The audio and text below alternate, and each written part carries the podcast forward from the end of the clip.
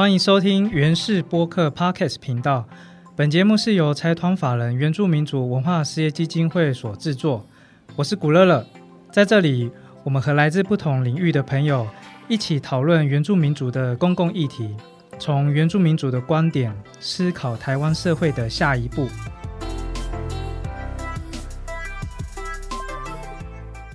你看过《斯卡罗》了吗？这是一部公式制作的戏剧。改编自一八六七年发生在恒春半岛的罗梅号事件所发生的故事。这部戏总共斥资两亿多的经费，堪称是史上最高金额。有媒体称之为这是台湾版的大合剧。于是，在八月播出之后，到九月完结篇，甚至到目前为止，都还是各界热烈讨论的焦点。更带起一波关注台湾历史与原住民族的热潮。就在这个时候，有一个关键字不断出现，就是原住民族历史观点。有些人认为，当我们在看历史文献或讨论历史事件的时候，保持有着原住民族历史观点是很重要的一件事。那什么是原住民族历史观点呢？它又可以带给我们什么样的思考？因此。我们在原始大特辑最新系列的单元，就来跟大家来谈一谈原住民族历史观点。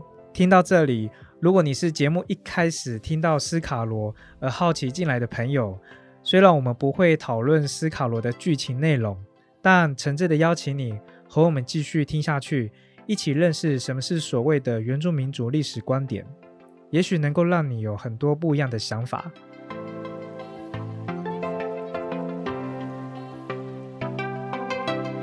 今天的来宾是来自屏东旭海部落的潘家昌马少，他是斯卡罗的后裔 g a l o z i g u 斯卡罗头目家族潘氏家族的后代，也就是斯卡罗这部戏剧中主要角色卓吉笃的后代。他也是一个很斜杠的部落青年，除了担任观音比自然保留区的导览员，也自己在部落开餐厅，是专业的厨师，也是创业老板。我们欢迎马少。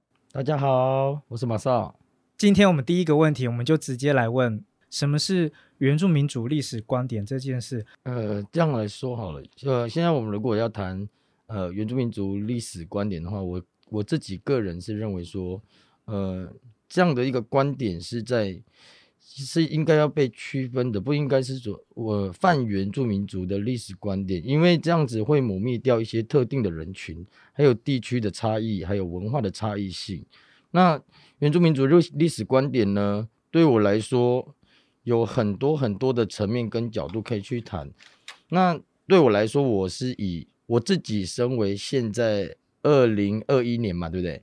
二零二一年的部落原住民族来说，我的观点是这个年代的。那呃，很多人很多的朋友去看一些文献啊，或者是一些资料的时候。也是用现在当代他的当代思维去看这件事情。那我们文献里面写的人，很多人去质疑说：“哦，这可能是呃，这是外人写的，而不是原住民族自己写的。”但是原住民族自己写的观点，难道就不会有立场的问题吗？因为写的人他不是当事人，他也可能对文化角度的认同是不一样的。那要怎么去判定哪个观点才是原住民族的观点呢？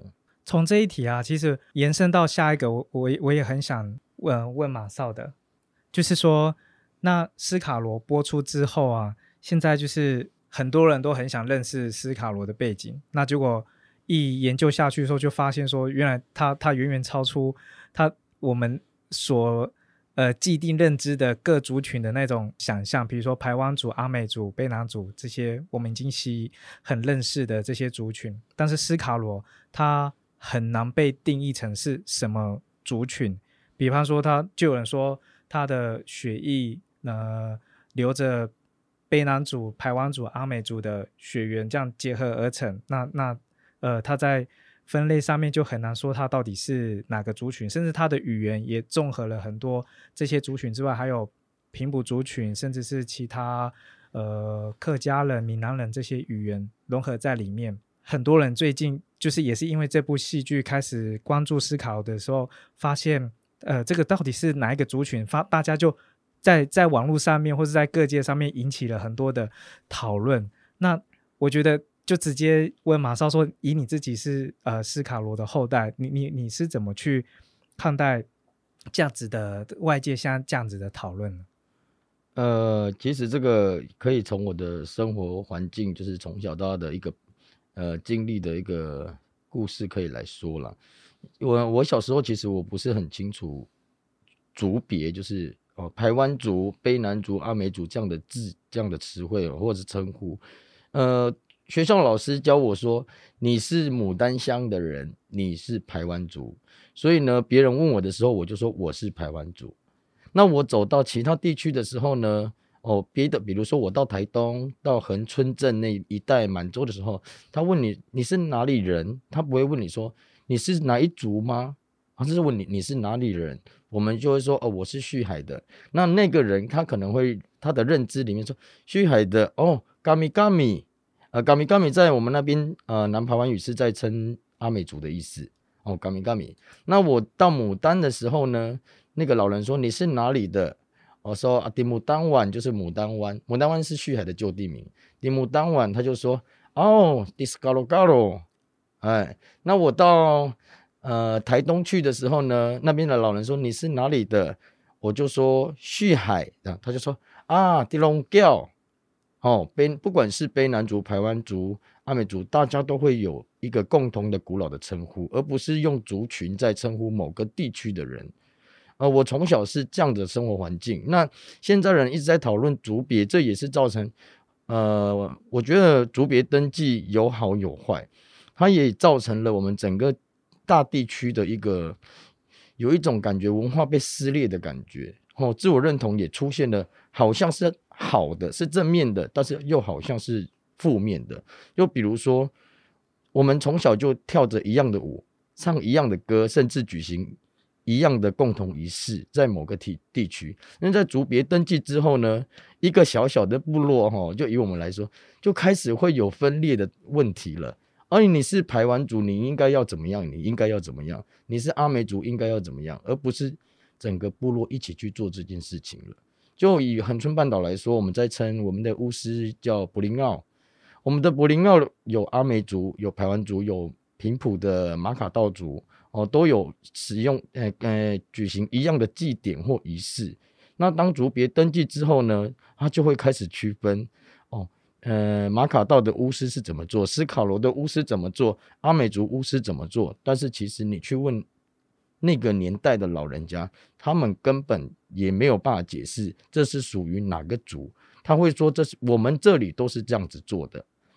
哦，甚至连举行呃很盛大的五年祭。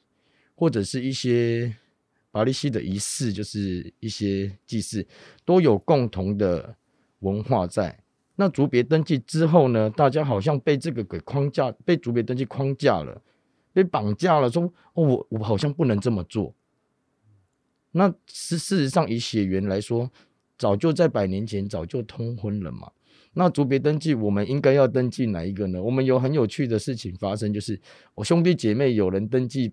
台湾族有人登记阿美族，然后可能甚至我们现在有分平地三胞跟三地三胞嘛，平地原住民、三地原住民兄弟姐妹就有不一样的呃被认同的那种感觉，因为你出生在满洲，你就是平地原住民；你出生在旭海，你是三地原住民。那是因为跟整个政府的行政政策有关系，那也造成了我们现在自己觉得后代或小孩子也很模糊，他也不知道到底为什么。哦，他说：“哎，我爸爸说现在跟我们说，你就是斯考罗人，但是我的户籍成本上面写着山地原住民排湾族或平地原住民阿美族，那也让我们的后代也造成很大的的一个呃很大的问题了。不过我刚刚好像有有提到一点点，就是说你曾经有遇到就是呃部落的人跟你说你就是 Scalo，，可是你的。”呃，身份登记上面是写平地、平地原住民、山地原住民，呃，可能是阿美族、排湾族什么的。你自己有遇过这样子的认同上的困境？呃，我高中的时候，呃在念职业学校啊，曾经因为刚好一个巧合，我们老师就说，呃，因为当时哈念夜校高职夜校学生，大部分会被归类在被放弃的孩子。哦，你那时候也比较叛逆，然后其实也是有遇到一些在南部遇到一些族群。哦，到我们的年代都还有那种族群的争斗在南部。哦，可能也有遇到被霸凌等等的问题，所以我就从五专呢转学到职业学校。那那个老师呢，他刚好从国外回来，他就说，我觉得哎，他觉得很特别。他那时候都说我们是山地人，他说哇，我们班有一个山地人呢，然后学校要举办一个呃那个那个原住民的那个母语歌唱比赛这样子，他就硬帮帮我报名，就把我推下去了。而且我是夜校生，其实跟日校是不太。呃，没 没有那么熟啊，不是，几乎夜校生是不会有这些活动的，啊，都是在工作嘛，那我就去参加了，然后当时也没有特别，我就其实那时候对外族文化没有那么理解，哎，那时候我还没开始接触这个这个区块，那我就唱了一首我们全村整个旭海部落都会唱，不管哪一族都会唱的一首很普遍的民谣，然后我唱了之后呢，呃。我自己我自己觉得，呃，所有的 比赛的学生里面，只有我唱的里面是有母语智慧的。我觉得我一定是这个部分比较优势，我自己觉得这样。那因为其他人唱的可能都是虚虚词啊，哪路啊，哦还一样那样，我就觉得应该起起码会有第三名吧这样。然后呢，自信 呃没有，也不是说唱的很好，但是母语嘛，母语歌唱比赛应该有母语在里面。那那个评审呢是给我第四名哦。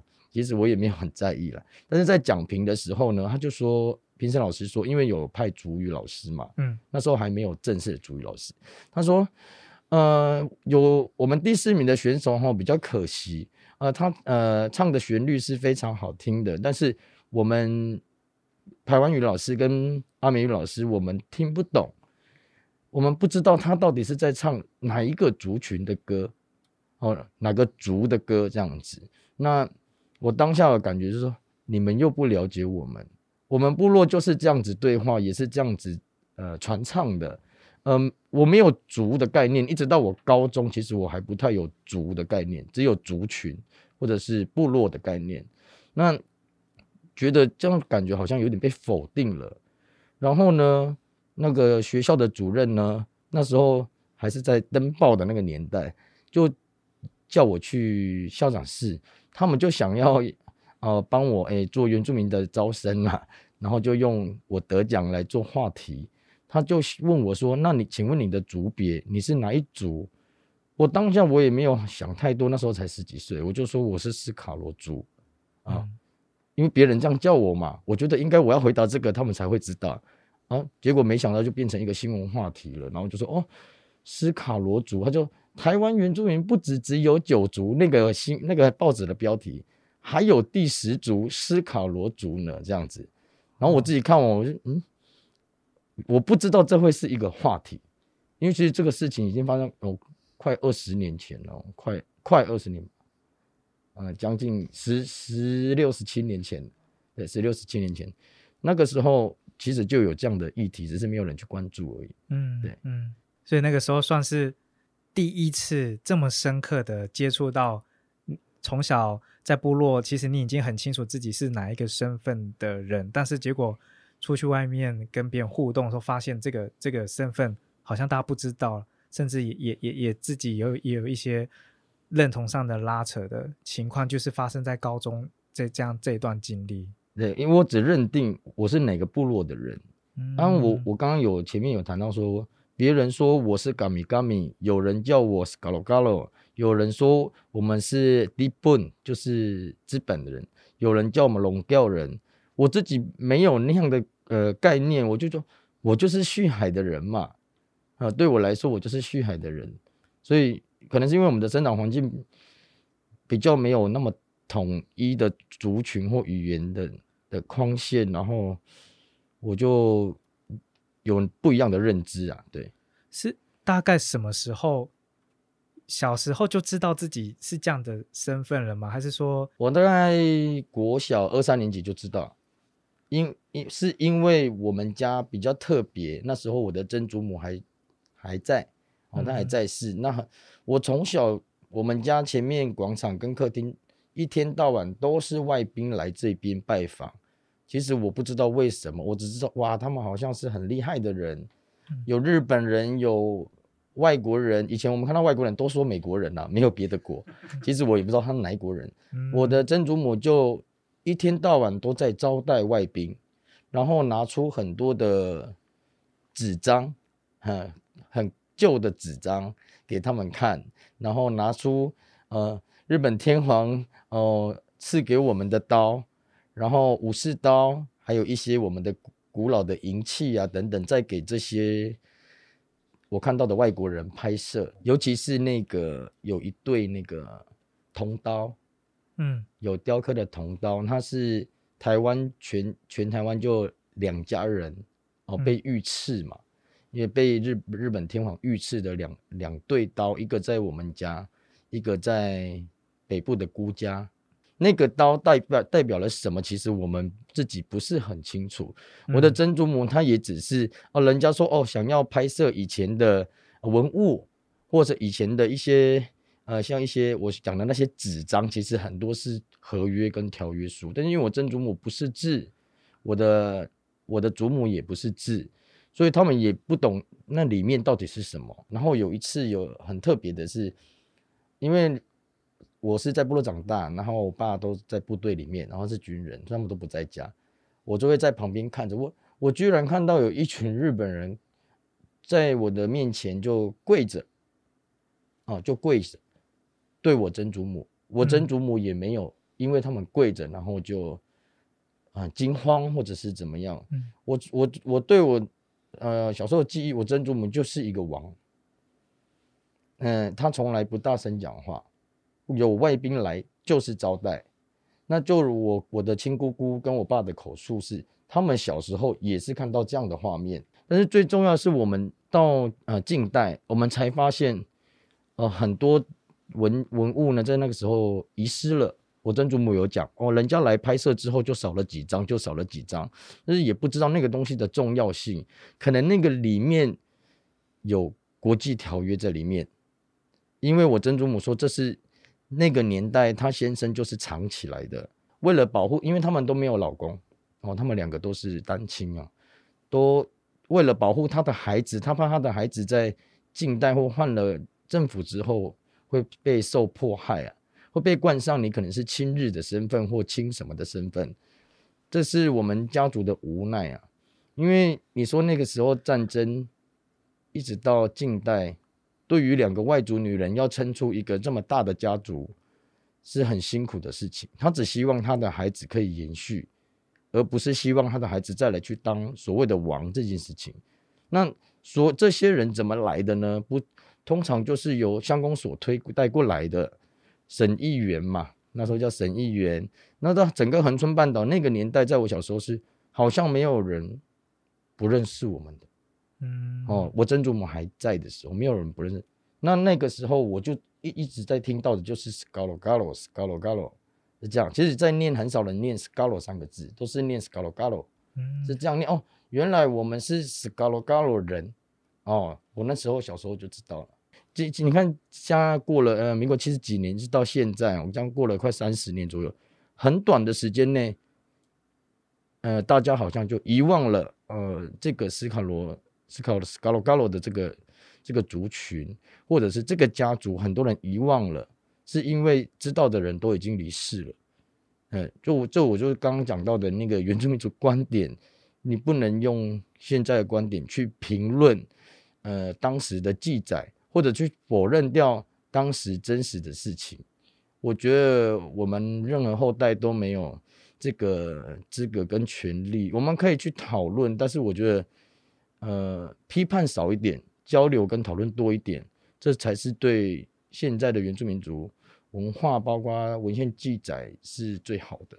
刚刚有分享到，你在高中的时候参加了这个呃歌谣的比赛，那拿到了第四名，但是是因为评审听不懂 的这个情况。那我对这首你你说你提到的这个这个部落的歌谣，我蛮感兴趣的，可不可以为我们在节目中？唱一小小段就好。一点点啦，一点点。好啊，呃，帮我们分享一下。这首这个旋律是呃现在阿美族民谣传唱的旋律了，那他们翻译成的是思念嘛？好、是这，他们是现在听到的是布拉布拉彩哟比森哟比星星手依然。哟巴里根南糯米索罗基安，海呀哈拉登糯米索，这是前面呐，那其实很长，因为光是这个前面这一句话，就请我们的海岸线阿美族老师去翻译，就好像没有办法完全翻译出来，因为里面的可能有一些词汇字是呃平埔语或更古老的语言。然后更古老的语言，我们自己没，我们自己也没办法翻译，只是一直这样传唱下来，这样。我 我觉得好好听哦，谢谢马少给为我们分享这首歌。那在今年八月播出《斯卡罗》这个电视剧之前呢、啊，我在猜，应该整个大社会对斯卡罗的认认识是很陌生的，搞不好甚至连屏东，甚至连呃。恒恒春半岛当地对斯卡罗也都也都是很陌生。那就在呃这个电视剧播出之后，现在成为了大家最认识的原住民族的的的一的族群之一，甚至搞不好连国际对台湾的原住民认识，现在也是斯卡罗最最深刻。那也是因为这个这个电视剧的影响。那你自己本身就是斯斯卡罗人。这样，你这样子遇到一个瞬间的转变，在八月之前跟现在八月之后，你你现在突然从大家都不认识斯卡罗，到现在成为全台湾、全世界 最认识的族群——台湾原住民之一，你你这现在有什么特别的感受吗？呃，其实对我们自己，呃，我们家族本身来说，我我们就是斯卡罗人。那我的户籍成本上面写着山地原住民排湾族，我也并没有不认同的感觉，因为这是不一样的事情。我讲的排湾语嘛，然后我们自己本身也有排湾血统嘛，那要怎么去认定你是哪一个族群？这这也是有一个差别，就是有一个问题在，呃，卑南族跟阿美族还有排湾族都是母系社会。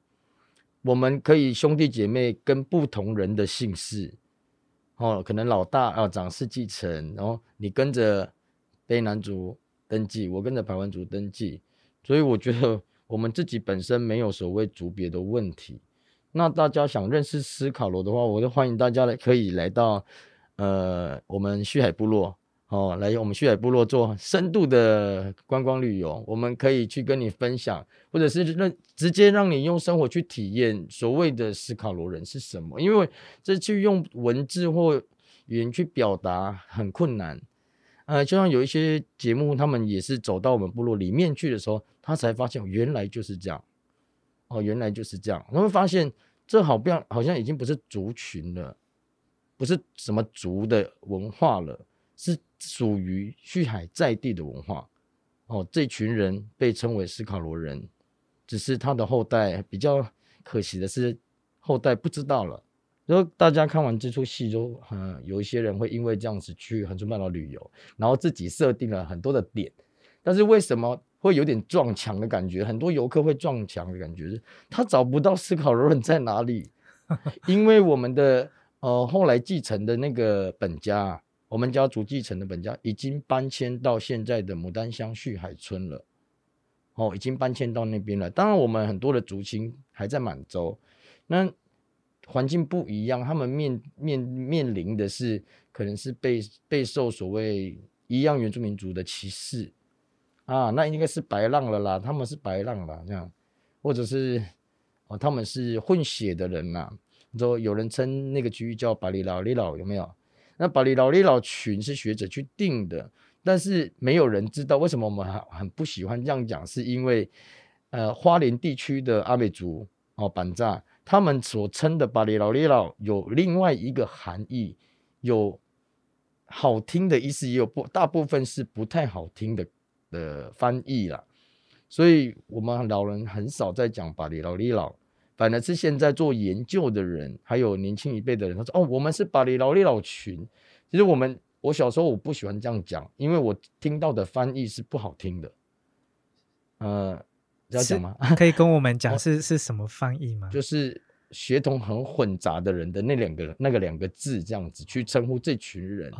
哦，有一种歧视的意味。那为什么我会讲到花莲去呢？大家在呃去读整个文献里面。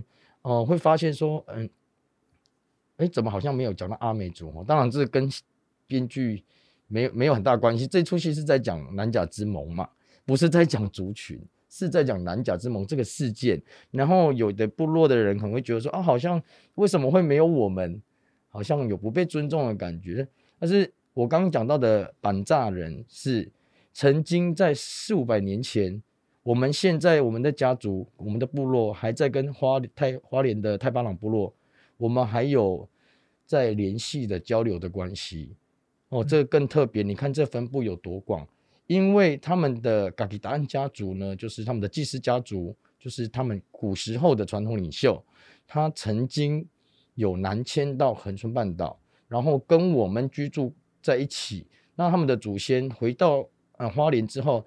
呃，交代他们的后代说，你们要去找哦，龙调就是恒春半岛的某某某某家族，你们要去找他们哦，我要跟我们有一种感谢我们这样子一种感觉，所以在百年之后，我们有这样的交流，哦，有这样子的交流。那当然，这个年代不已经没有办法去考证了啦。那我所讲的是这样的一个。族群、族亲或通婚关系是已经到延伸到这么远的花莲的光复乡，那那么远的光复乡都可以这样子，可能是自由的在南北这样子跑。我觉得当时的族群关系，或者是权力，或者是呃婚姻血统，早就已经是可以这样子做的，这样子融合的了。刚马上有提到一些，就是部落当代的情况，就是大家现在有一些遇面临到不种各种不同的状况嘛。那其实我呃今天会想要邀请马少来我们这个节目，也是因为我在呃八月十号斯卡罗要正式播出之前，在八月十号这一天举办了一个全球首映的记者会。那你也有去呃这个活动现场，然后呃。呃，也有上台就是发言致辞这样子。那你的发言里面，其中有特别提到一段，就是说，哦，我把它念出来哦。嗯。呃，你你提到斯卡罗是一个非常多元，而且是很代表台湾族群融合的一个大族群。那呃，也希望我们政府还有外界的朋友，在关注斯卡罗之余，也可以关注台湾原住民族现在部落的现况，还有一些困境。那呃，我们前面的访谈，你有提到一些部落目前也面临一些困境，那会想要在这边再呃，请你跟我们分享一下，你你所谓的部落现在遇到的困境啊，是指哪一些情况呢？呃，因为在我已经回乡大概快十年了哈，呃，回乡最主要目的也就是回家嘛，就回家嘛，嗯，换。看起来说是换一个地方工作，实际上是去落实我自己想要做的事情。因为哦，假如说这呃这部片这部这出戏呢，在引起很很大的讨论，还有被关注的时候，实际上对我来说，参加完记者会，我隔天回到我的部落，还是要面临现现况很重要的议题或者是争议，就是在做。呃，原住民土地运动里面，区尔是一个很小的角落哦。现在我们的部落是很小角落。那光是我自己的一个小小部落面临的土地的议题哦，有了转型正义之后有没有解决？呃，有了牡丹水库之后，乡民有没有水？哦，就是我们很基本的民生，到现在都是还是非常困难的，还是非常困难。当然，这样的问题可以延伸到整个全台湾的原住民议题。呃，不会只是在纸上讨论这些，我我认为对现在原住民族没有帮助的的事情上面哈，我觉得我自己不应该是这样的角色，因为我现在是住在部落的人，呃，我也想借着这个机会，嗯，去做一些表达。哦，还不管是土地议题，还有啊平埔族的证明问题等等，都是我们现在要去落实的事情。我们的生活没有过得好，没有过得平顺，就不可能再有文化的延续发展。我们的孩子只会一直往外跑，只为了过生活。那我们现在讨论文化也就没有意义了，是这样。我觉得这个是跟你可能跟你个人，然后然后还有现在这部戏剧有一个有一个连结，就是说这部戏剧有一个很主要的角色就是捉基督嘛。那其实你本身就是捉捉基督的后代，是对，那是甚至是血缘上面很很有相关的、很亲近的一个。他的后代这样子，看到这样子的祖先在戏剧中这样被呈现，然后自己这样子在看到那个画面啊，一百多年前的那些那那些情景，那你你你有什么特别的感受吗？呃，对，如果你说要去做做剧评的话，我是不敢说了，因为我其实我还没有看完，我每天很忙。然后，但是前 面其实呃有里面有一句话哈，有有被讨论。就是说，而且是我们自己原住民同胞在讨论。他是说，土地不会，土地不会拒绝任何拒绝任何种子。其实我觉得这句话讲的一点都没错。对于我自己本身的经验感呃经历来说是这样子的，因为我们的整个部落是这么多的族群，我们的老人家从小，我还看过很多人被类似收留那种。那样子的，对，因为我们部落不只只有原本系里面的这些人，后期加入了外省老兵，又再加入了北台湾的移民，有德文有拿来的台湾族移民到这个地方，全部都聚聚集在这个地方哈。然后我看到我们老人家的处理方式，就是让大家好好的活着，好，只是为了生活而已，在。他们的年代就是台湾光复之后，还是一样的在做这样的角色。我说不拒绝任何种子这句话，对我们家我们自己家族本身来说是亲身经历，而且是觉得很有意义的事情。我觉得每每个族群每个生命在这片土地上是公平的。今天非常感谢马少的分享。谢谢，谢谢，拜拜。这里是原氏播客 Podcast 频道，正在收听的节目单元是原氏大特辑，由财团法人原住民族文化事业基金会所制作。我是古乐乐，我们下次再见。